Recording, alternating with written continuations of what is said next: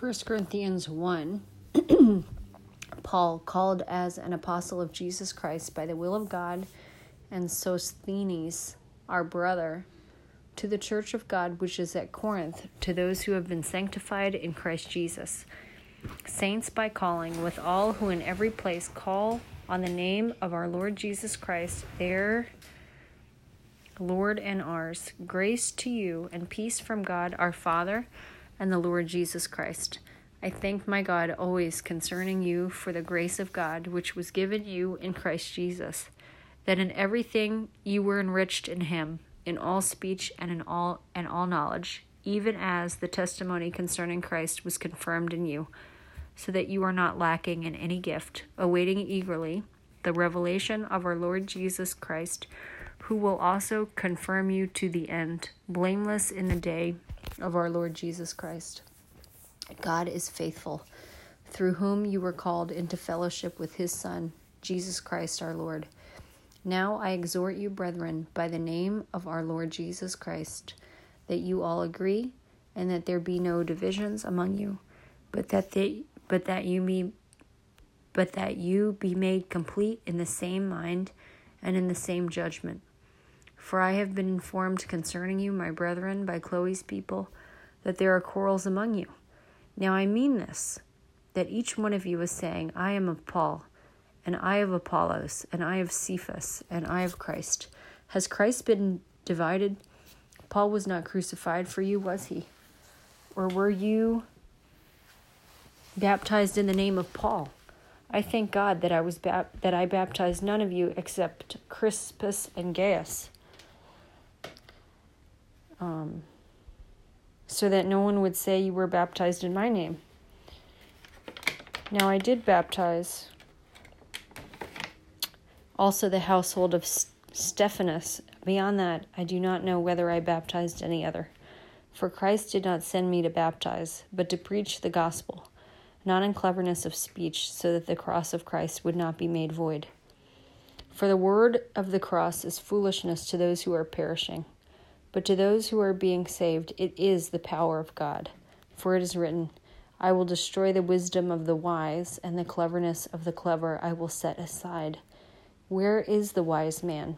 Where is the scribe? Where is the debater of this age? Has not God made foolish the wisdom of the world? For since the wisdom of God, the world through its wisdom did not come to know God, God was well pleased through the foolishness of the message preached to save those who believe. For indeed, Jews ask for signs and Greeks search for wisdom, but we preach Christ crucified, to Jews a stumbling block, and to Gentiles foolishness. But to those who are called, both Jews and Greeks, Christ, the power of God and the wisdom of God. Because the foolishness of God is wiser than men, and the weakness of God is stronger than men.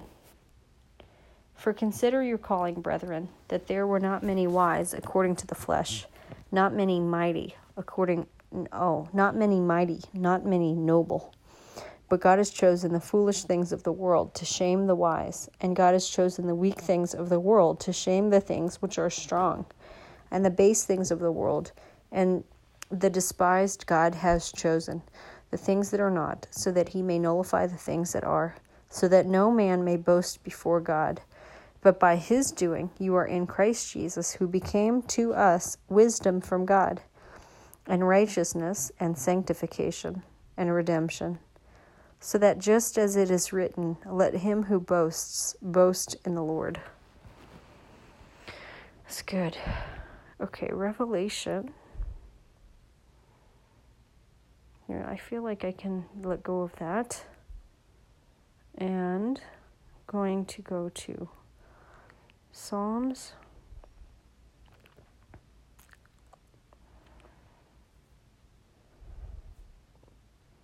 I don't know where I left off.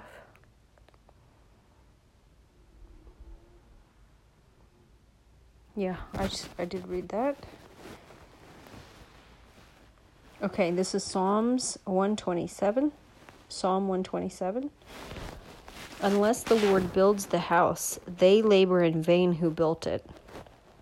Unless the Lord guards the city, The watchman keeps awake in vain. This is such a good word.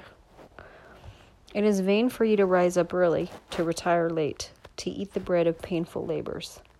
For he gives to his beloved even in his sleep. Behold, children are a gift of the Lord. The fruit of the womb is a reward. Like arrows in the hand of a warrior, so are the children of one's youth. How blessed is the man whose quiver is full of them. They will not be ashamed when they speak with their enemies in the gate.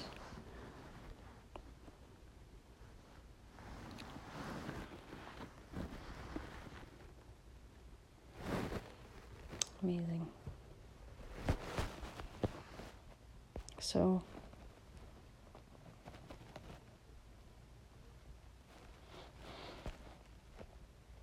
so good. Proverbs 3. That's August 3rd. So this is Proverbs 3. My son, do not forget my teaching, but let your heart keep my commandments. For length of days and years of life and peace they will add to you. Do not let kindness and truth leave you. Bind them around your neck. Write them on the tablet of your heart. So you will find favor and good repute in the sight of God and man. Trust in the Lord with all your heart, and do not lean on your own understanding. In all your ways acknowledge him, and he will make your path straight. Do not be wise in your own eyes. Fear the Lord and turn away from evil. It will be healing to your body and refreshment to your bones. Honor the Lord from your wealth and from the first of all your produce, so your barns will be filled with plenty, and your vats will overflow with new wine. My son, do not reject the discipline of the Lord or loathe his reproof. For whom the Lord loves, he reproves, even as a father corrects the son in whom he delights. How blessed is the man who finds wisdom, and the man who gains understanding, for her profit is better than the profit of silver, and her gain better than fine gold.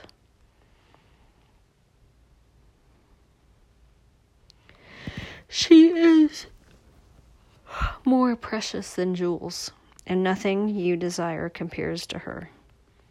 Long life is in her hand, and in her left hand are riches and honor. Her ways are pleasant ways, and all her paths are peace. She is a tree of life to those who take hold of her, and happy are all who hold her fast. The Lord by wisdom founded the earth, and by understanding he established the heavens. And by his knowledge the deeps were broken up, and the skies drip with dew. My son, let them not vanish from your sight. Keep sound wisdom and discretion, so they will be life to your soul and adornment to your neck. Then you will walk in your way securely, and your foot will not stumble. When you lie down, you will not be afraid. When you lie down, your sleep will be sweet. Do not be afraid of sudden fear, nor of the onslaught of the wicked when it comes. For the Lord will be your confidence and will keep your foot from being caught. Do not withhold good from those to whom it is due, when it is your power to do it. Do not say to your neighbor, go and come back, and tomorrow I will give it. When you have it with you, do not devise harm against your neighbor when he lives securely beside you. While he lives securely beside you, do not contend with a man without cause. If he has done you no harm. Do not envy a man of violence, and do not choose any of his ways.